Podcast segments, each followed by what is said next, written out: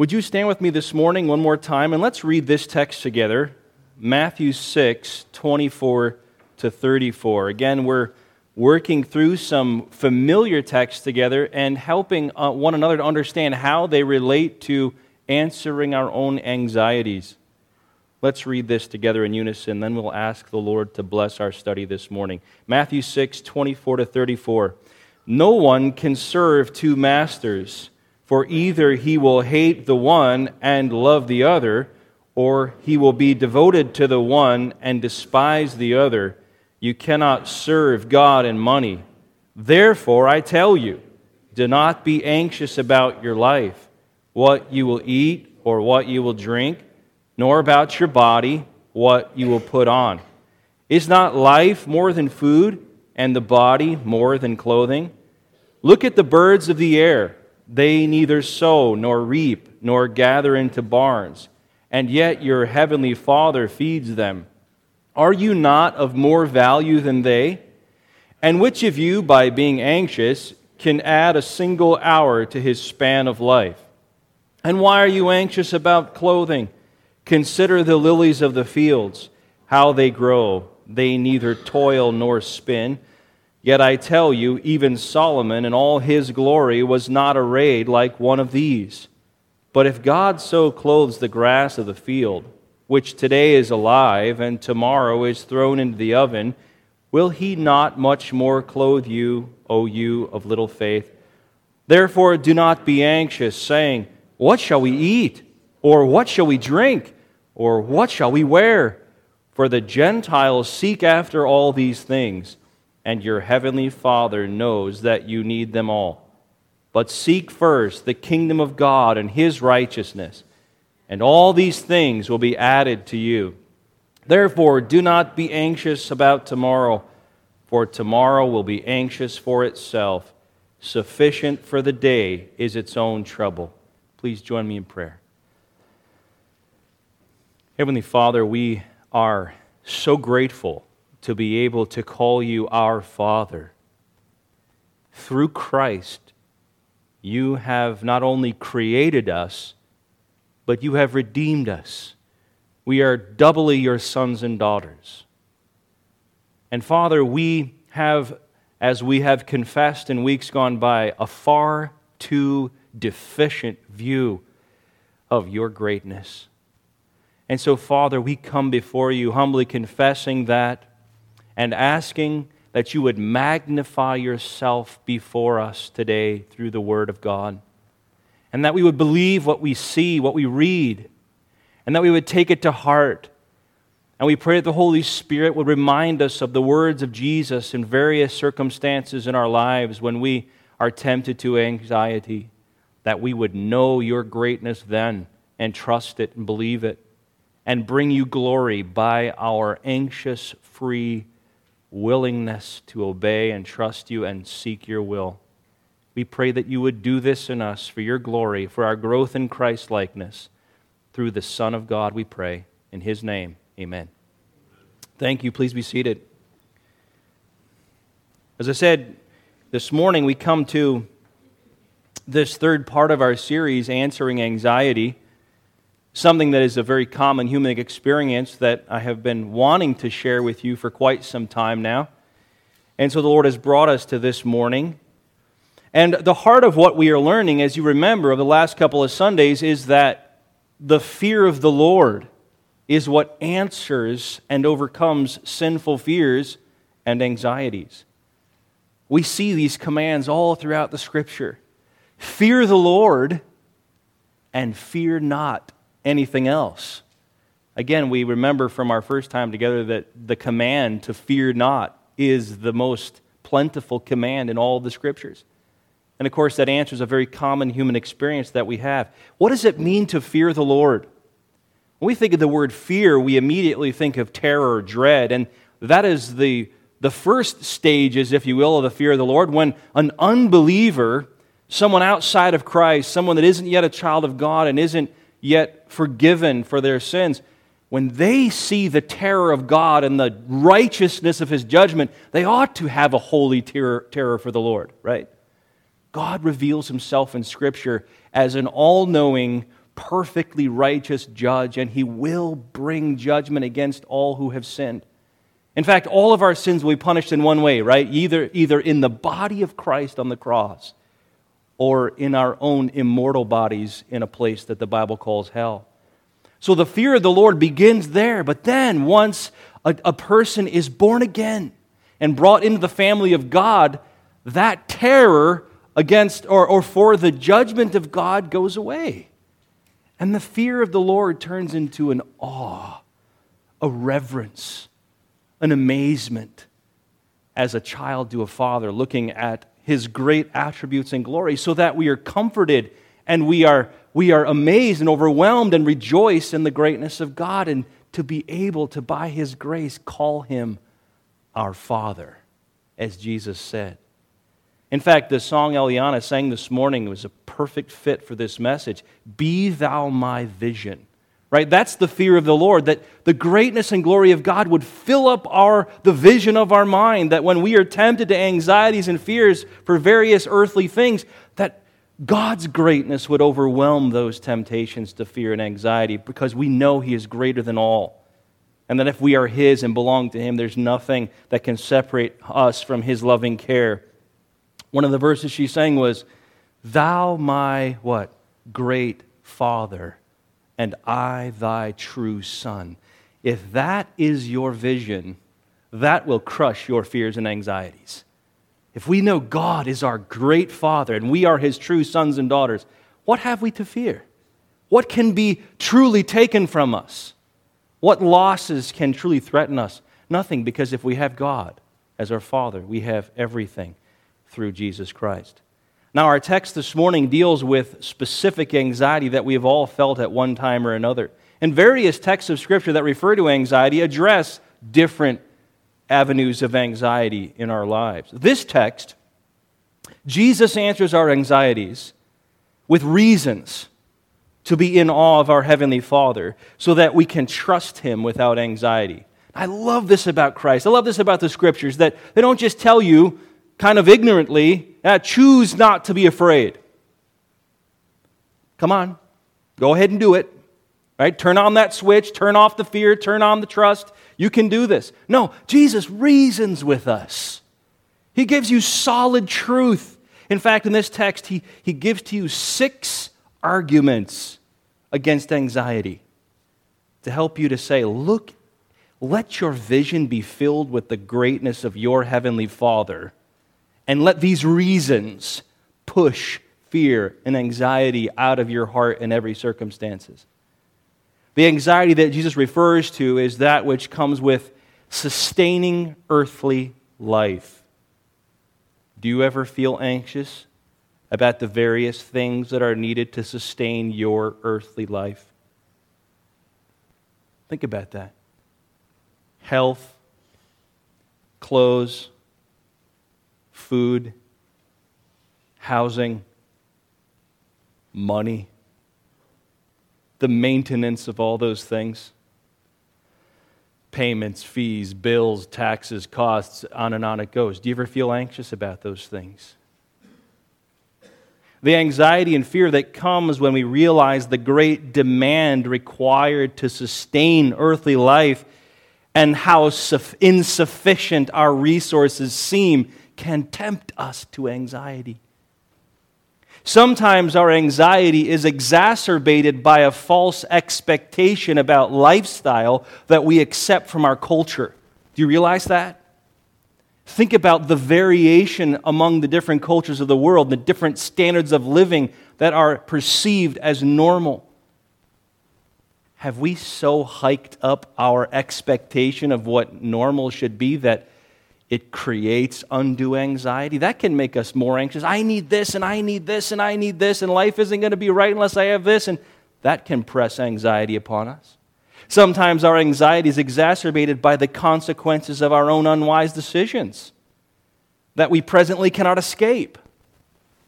Sometimes anxiety is exacerbated by unexpected and unwanted circumstances that place even more pressure upon our resources, things we didn't see coming, things we didn't plan for and yet all of that is in God's sovereign care.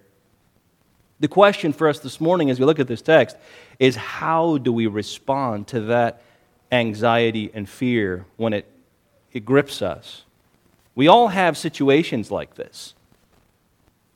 But how does, how does, how does our response happen? What do we, how do we respond to that anxiety and fear? When we feel the pinch between sustaining our earthly lives and the resources we seem to have, and we're tempted to anxiety and fear, what do we do? Now, to know what we too often do over against what we ought to do, we need to understand some verses here in this text as a preface, an introduction to the arguments Jesus gives. There's a, there's a core here to this text that I think is often overlooked. We go right to Jesus' arguments without understanding the conflict this text presents. And let me try to explain it to you by a chart. I hope you can see that it is, it's a busy chart, I know, but it helps to organize my thoughts. Look first of all at this very top part right here anxious pressures. We all, we all experience those, the pressures of life. Various circumstances come upon us. And we all respond to those anxious pressures in some way. And this text explains two different responses that a human being can have to those anxious pressures. Now, the choice of which way to respond to these things, this choice we make in a moment, we make in a daily way, we make throughout our life, but the choice to how to respond to our anxious pressures reveals what we treasure in our hearts. That's the point of Jesus in verses 19 through 23. He says, What you, where you what you treasure, there your heart will be also. What you value. And how we respond to the anxious pressures of life reveals what a person treasures, but it's also the fruit of our faith. Our faith is what spiritual insight we have and, and shows us what is valuable. Let me define a couple other things for you here before we look at the two different options of action, a response to anxiety. First of all, this is, this is you and me, right here in the middle. And all of us, whether we realize it or not, are slaves to something. Look what Jesus says there in verse 20, 20 uh, 24. No one can serve two masters. For either he will hate the one and love the other, or he will be devoted to one and despise the other. You cannot serve what? God and money. And at any point in our lives, well, Christians, who, who, if you're a child of God, who's your master? God is. You've been bought with a price, right? Through the blood of Christ. But an unbeliever, who is an unbeliever's master? The things of earth. And here Jesus calls it money. And what is a master, by the way? No one can serve two masters. What's a master? Well, in, in the New Testament context, a master is someone who provided for you.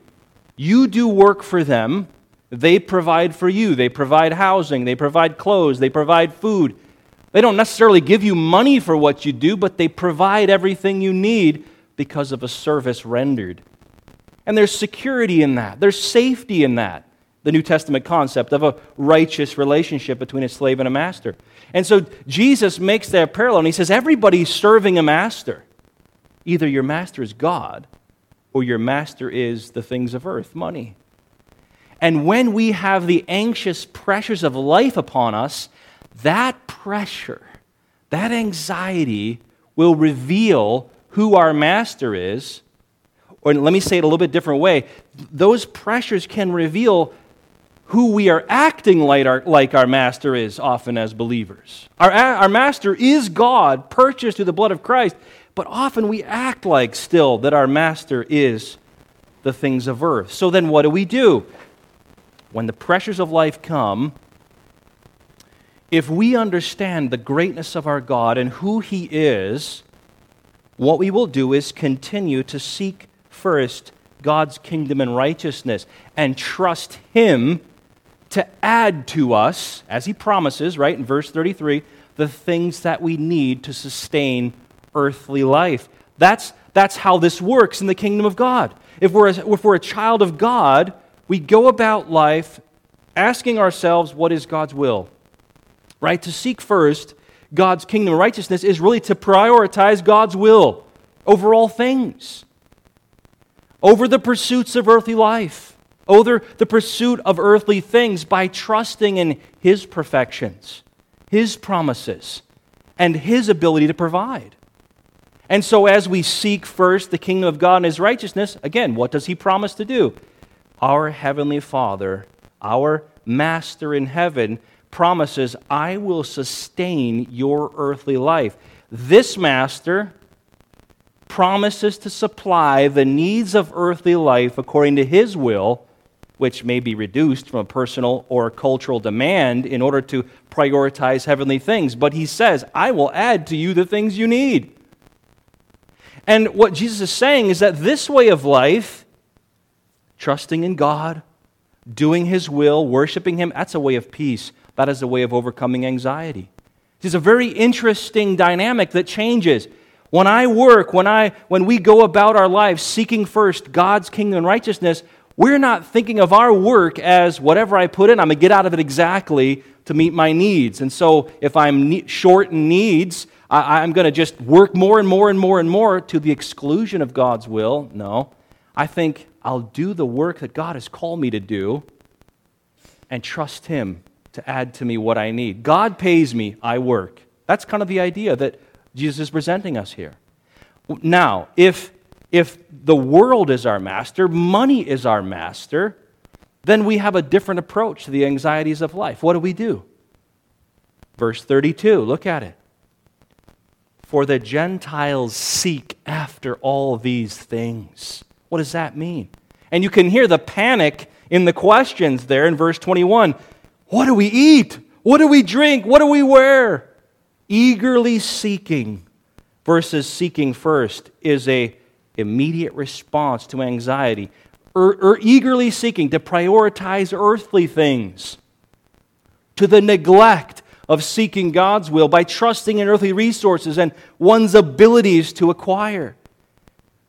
If we are thinking like a slave of earth, or we are a slave of earth, we will eagerly seek all these things with anxiety, with panic. We run after the things that I've got to have all this to pad myself against anxiety, to make sure I have barns full and, and, and no cause for unrest, and to give myself a sense of security.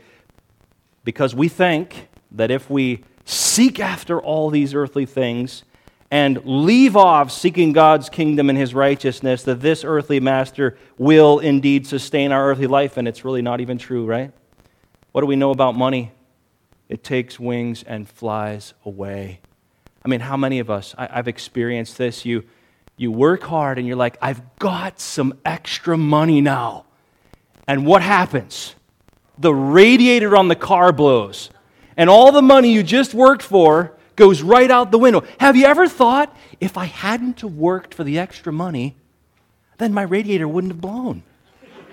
well, that doesn't make any sense, but sometimes those thoughts go through your mind. I hope you think like this. Maybe you don't. Maybe I'm crazy. But this is how I approach life sometimes. Like, God, teach me how I am to, how much am I to work? But the point that Jesus is making is when we feel the pressures of life, upon us that tempt us to seek after the things of earth and hoard them to ourselves with panic so that we feel like we have enough security around us, he says, Don't do it. Keep seeking first the kingdom of God and his righteousness, his will for you, his reputation in the world, his righteousness, his growth of Christ likeness in your life. And if you seek that, this good master, this good father says, I will add to you the things that you need. And we've all seen that too. We've seen God, and we're just consumed with something that we know God wants us to do, and we're praying and we're thinking, God, I don't know how you're going to meet this need. And then some resource out of nowhere God brings into play, and you're like, I never could have calculated that. This text is so real and it's so applicable. We need to take it to heart. But to rely on the earthly master, to keep seeking money and material things for security from anxiety, this is the way of self reliance, self satisfaction, self worship. It's the way of anxiety. This master promises to supply the demands of earthly life, which are often informed by personal selfish desires and cultural expectations. And the fact of the matter is, is this master does not deliver. He does not deliver in the end. And so, taking all this into consideration, let's look back at our text and understand that, that God is calling us. Don't be anxious. Here's the main idea. You can see it at the top of your notes. Don't be anxious when you feel the weight of the demand upon your life to sustain or to life. Instead, keep seeking first your Father's kingdom and righteousness, trusting in Him to provide all that you need. And the greatest reason, listen, the greatest reason that we need to learn this, this way of life, to trust God, is that because when we trust Him like this, and we see Him overcome our anxiety, then our lives will begin to reflect His greatness instead of our own fears. That's important. Our lives will begin to reflect His greatness instead of our own fears, and through that reflection, others will be drawn to Christ for salvation. That's the point. Matthew 5 16. Let your what? Light shine before men that they may see your good works and glorify your Father who is in heaven. That's the ultimate end of this, of this text. So, what does Jesus tell us so that we can make this choice of faith to not run after, hoarding to ourselves anxiously the things of earth, but trust our Father, continuing to seek first his kingdom and righteousness, and leave our anxieties with him? Jesus reasons with us. Why should we trust our Father instead of being anxious? Six reasons and they all, I'm going to phrase these all, and you can see them in your outline. I'm going to phrase these all just pointing our eyes to the Father. Reason number one because our Father is the life giving Father. That's the first reason to not be anxious and continue to seek after His kingdom and righteousness. Our Father is the life giving Father. Notice in this text how many times Jesus commands the children of God not to be anxious. He says, verse 25, I tell you, do not be anxious. He says in verse 31, therefore, do not be anxious. Verse 34, therefore, do not be anxious. This is, this is the central command here. And additionally, verse 33, don't be anxious. Instead, rather, but Seek first the kingdom of God and his righteousness. And all these things that you're tempted to be anxious about, the Father will add to you. And in verse 25, he tells us not to be anxious specifically about our earthly lives, about your life, your earthly existence, and then also about your body the temple in which you experience your earthly existence. Our earthly lives is defined here as Jesus explains. What are we going to eat? We're speaking of those things that sustain earthly life. What do we eat? What do we drink? Our bodies. He's talking about what about what are we going to put on our bodies? Are we anxious about putting clothing on our bodies, shoes on our feet, shelter over our heads? We may be tempted to anxiety when we think about these things. What about my life? What about my health, my physical strength, my well being? How are all these things going to be sustained? I don't see a way. All we have enough, will we have enough food, drink, even health care? During recent years, certainly this has been something that has taken more of a front perspective in our minds and in the mind of our, our communities during my life will I have enough to shelter and protect myself and those I'm responsible for? Will we be, able, we be able to keep clothes and shoes on our bodies and shelter? Will we be able to acquire the basic necessities of life? And we may be feeling these very anxieties even this week. Think about it. Have you? Have you felt anxiety over a pinch in earthly resources? to sustain earthly life. Very reason, very common reason for human anxiety, and one that we need to recognize as sin. And Jesus addresses this anxiety by a simple question, but with a profound meaning. What's the question? Is not life more than food? Is not the body more than clothing?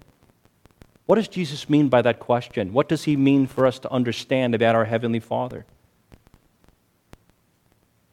He's saying that to create human life requires much more, much more power, resource than to make food, which sustains earthly life. And to create the human body requires much more power and resource than to make some clothes for it. I mean, what's more complicated in your mind? The, the life of the human being or a peanut butter and jelly sandwich? Right? Or your body or a shirt? Right? See, this is kind of the comparison that Jesus is making for us. What is his argument? Jesus' first argument or answer to our anxiety is to remind us that we have a life giving Father.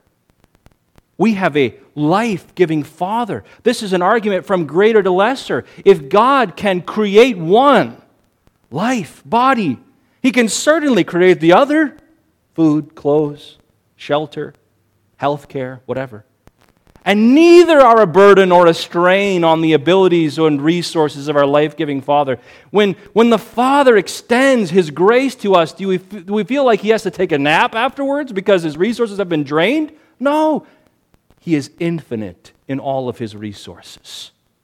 God is a glorious, powerful, majestic creator. Think back to Genesis 1 1. That's the idea here. Jesus wants to remind you of the Father who, through Christ, spoke the worlds into existence. Let there be, and there was. That's amazing to think about. Don't, don't just think of the, uh, the creation story as your one time Sunday school lesson that was a nice story. No, this is, this is your Father if you are in Christ. He, created, he took dust in his hands and formed man and breathed into his nostrils the breath of life, and man became a living being. We can't even come close to doing anything like that. And that was, that was a joy for God to do. And then, having created man and woman, he, he, he gave them everything. And he said, Here, here, you have this for food, all the plants of the earth, and eventually, uh, uh, Genesis 9, the animals as well. God created all these things for human sustenance. And if He created the complexities of human life, then is the creation and provision of your daily food any trouble to Him?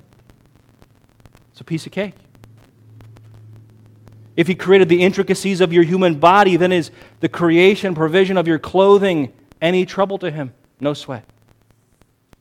And didn't He do this for His people as they traveled through the wilderness? You remember Deuteronomy 8? It's a fantastic text bringing, bringing God's creative ability into everyday life post fall. You have the children of Israel wandering through the wilderness for 40 years and he says, When you were there, your shoes didn't wear out. One of my children recently asked me, So as the children grew, did their shoes grow too? I don't know, maybe. God can do that. He provided water from where? A rock. He provided quail and manna from heaven, from the ground. I mean, this is our creative, powerful God. Jesus says, Don't be anxious. Isn't life more than food, the body more than clothing? And why did Jesus live, or why did God choose to, to allow his, his children to live that way, eating out of his hand, as it were, in the wilderness, day by day? Enough manna for that day. Why does God do things like that? So that we would learn not to live by bread alone, but by every command from the mouth of God. Do you ever think of this? God wants us as His children to know the joy of living from His mouth to our hand. We don't have anything in there yet, and God says, as we need it, let there be, and there is. That's, that's how God wants us to live as His children.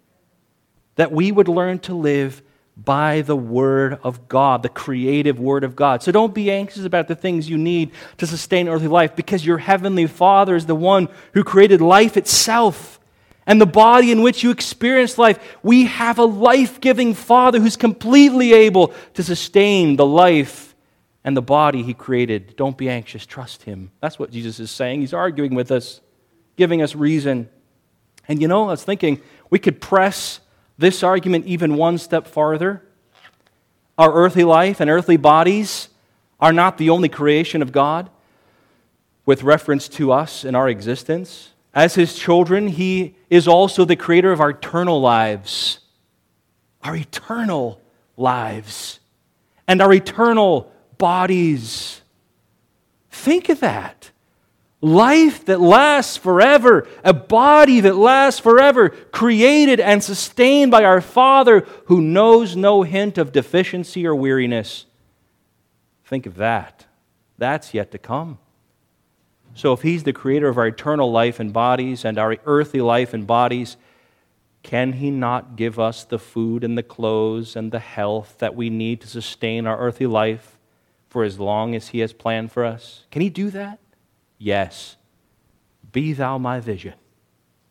Thou my great Father, I thy true Son. Don't be anxious. Instead, seek first your Father's kingdom and righteousness, trusting Him to add to you, provide for you all that you need. Number two, Jesus turns our eyes to look at not only the life giving Father, but the bird feeding Father. Look at verse 26. Look at the birds of the air. They neither sow, nor reap, nor gather into barns, and yet your heavenly Father feeds them. Are you not of more value than they? Jesus tells us here to look at the birds. That's, that's very interesting. Here's part of his argument to overcome anxiety. Take the time, it's commanding us. Jesus is saying, take the time to notice the revelation of God's natural creation and learn about his character from it.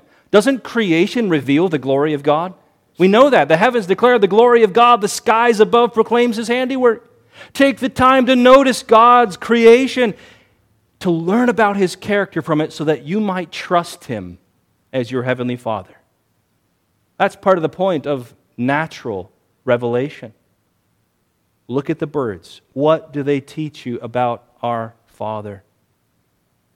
How do birds eat? You guys feed them, right? Yeah. Day by day, seeds, berries, bugs, worms, trash. They fly to different areas, they get what they need.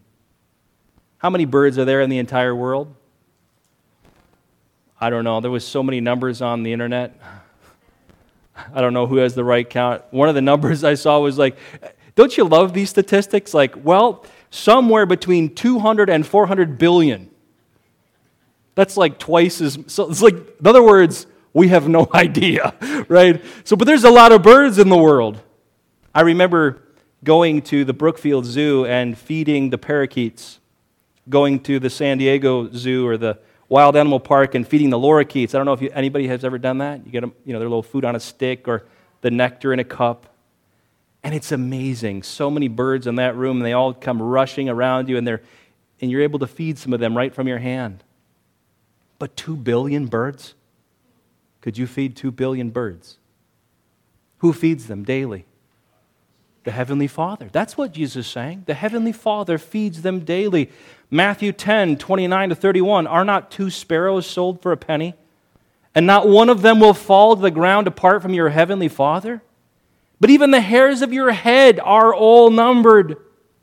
Fear not, therefore, you are of more value than many sparrows. The birds don't have a process of storage, right? Jesus is saying that. They don't sow, reap, or gather into barns.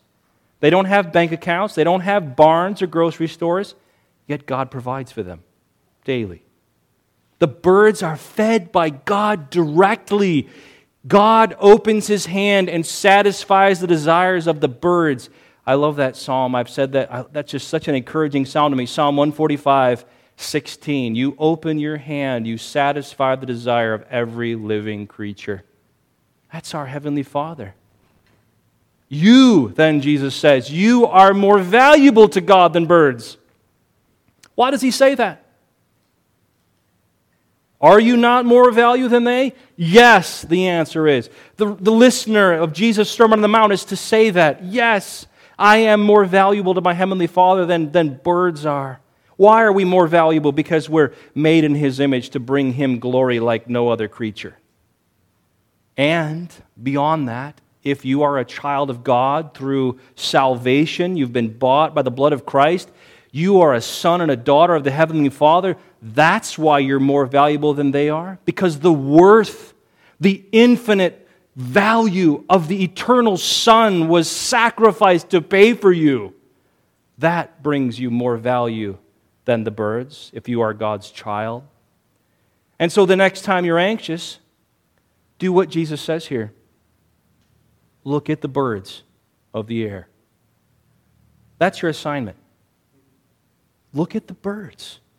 We, we, don't we rush, we miss so much as we anxiously go about our earthly lives, hoarding to ourselves the things of earth. And Jesus says, Stop and look at the birds. They remind you that your heavenly Father feeds them daily, and they remind you that in Christ, you are of more value than they, and He will feed you too. That's the implication. He will add this, these things to you. Argue with your anxiety. Answer your anxiety. You know, as Christians, we're to be thinking Christians. So often we get an anxious thought and then we just try to distract ourselves. Don't do it. Be mindful in the Holy Spirit. Ask the Holy Spirit to bring the arguments of Christ back to your mind. Say, I am anxious right now, Father. I confess this to you. I know this is sin. Thank you for the righteousness of Christ. Thank you that you love me more than the birds and you feed us all. Thank you that you sustain my life. Trust Him to care for you and don't be anxious. Don't be anxious. Instead, seek first your Father's kingdom and His righteousness and trust Him to provide all that you need. That's the point. Number three, the third argument Jesus gives to us is that the Father, our Father, is the timekeeping Father. Look at the verse, verse 27. And which of you, by being anxious, can add a single hour to his span of life? By being anxious, can add a single hour to his span of life. Isn't that often what we're anxious about? I don't want to die early, right? We're anxious about that. Our health, our illnesses, our sustenance, it comes on us. And we feel anxious. Now, is there any redeeming value of sinful anxiety? When we get anxious and do all this stuff, does it actually add length to our life? No. It, it does not allow us to live longer at all. It doesn't add one hour, Jesus says, to our span of life. So many people are very anxiously busy about all sorts of things in an effort to lengthen life. Does that ring true with you? Here's an illustration of this. I was. Um, when I was quite sick a couple years, or you know, in the last year, I took some vitamins. Right? We take vitamins. I'm okay with vitamins. You get them through your food, and you can get a little more sometimes through a supplement. Now, this is interesting. This was so good for me. One of the brands of vitamins on my shelf, do you know what the name of it was? Life Extension. It's a good, it's a good brand of vitamin, but I looked at that title I'm like, yeah, Exactly. Now, I, I am for taking care of the temple that God has given to us. Right? We can find that to be God's will in Scripture so that in His providence we may serve Him and one another with vigor according to His will. That's a good thing. That's part of God's sovereign providential work in our lives. But the truth is, in all of that considered, there is not one supplement not one exercise routine, not one diet on the face of the planet that has control over the final day of my life. Nor does it have the final say over the quality of my life. That is in the sovereign hand of God. How many, even in the last couple of years, more than usual, we've heard of such healthy people exercising who do what? Drop dead. Right? It's disturbing. But the Lord tells us don't be anxious. It can't add to your life. There's only one person who holds the timetable. Who's that? Our Heavenly Father. Our Heavenly Father. He is the one who determines the length of your life. Your loving Heavenly Father does. You will not, listen, you, you know this, you will not die one hour sooner or later than He is determined for you to die. Do you believe that? That's true. And I'm going to show you from Scripture why that's true. So don't be anxious about it. God calls us, Christ calls us and he tells us in this verse that anxiety doesn't do anything to lengthen our lives. This argument reminds us that God is the sovereign timekeeper. This is the God about whom David wrote, to whom he wrote in Psalm 139. Here's, here's the argument David says about our Heavenly Father You formed my inward parts, you knitted me together in my mother's womb. I praise you. For I am fearfully and wonderfully made. Wonderful are your works. My soul knows it very well. Listen, my frame was not hidden for you when I was made in secret, intricately woven in the depths of my mother's womb. Here it is. Your eyes saw my unformed substance. In your book were written, every one of them, the days that were formed for me, when as yet there was none of them. Do you believe that? It's the Word of God. Every day of our lives has already been written in the book of God. How precious are your thoughts, O God, to me. How vast is the sum of them. If I would count them, they're more than the sand. I awake and I'm still with you. Hear the love that is being enjoyed by God and his servant David, his son David, there. This is the way it is with our Father. This argument from Jesus, just like these words from David, remind us that God is the sovereign timekeeper of our lives. And we could say this we're invincible until He's ready to bring us into His eternal home. Now, that doesn't mean we should be foolish and disobedient to His revealed will and expect to get away with that. All of that is included in His sovereign working. But this does mean that we shouldn't be anxious about our health, about the length of our life, but trust the perfect measure of time that He's planned for us.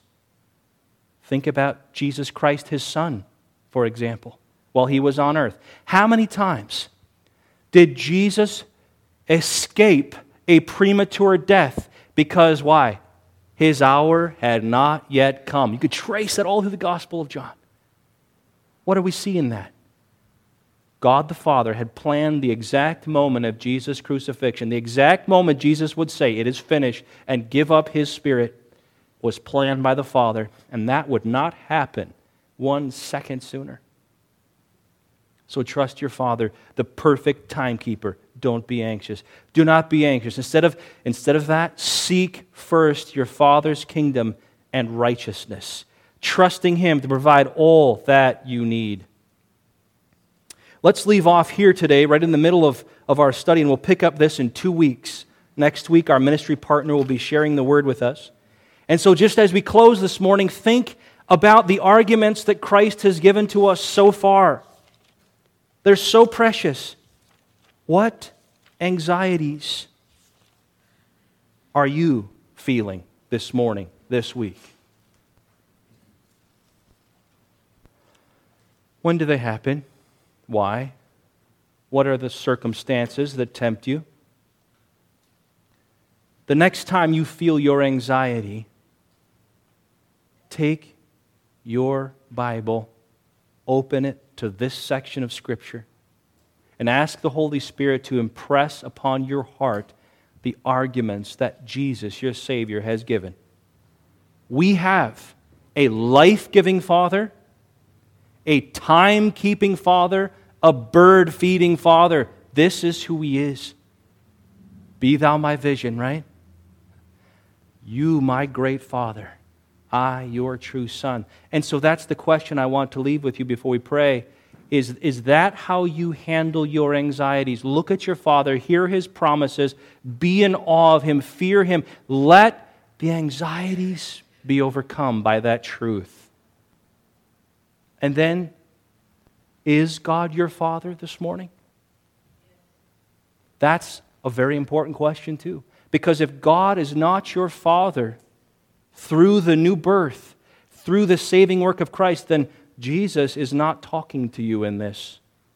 And you should live in terror of God's imminent judgment. That's what Jesus would say to you. And then he would say, Come to me and be saved. All the ends of the earth, for I am God and there is no other. Right? This is such an important thing. We aren't naturally children of God, are we?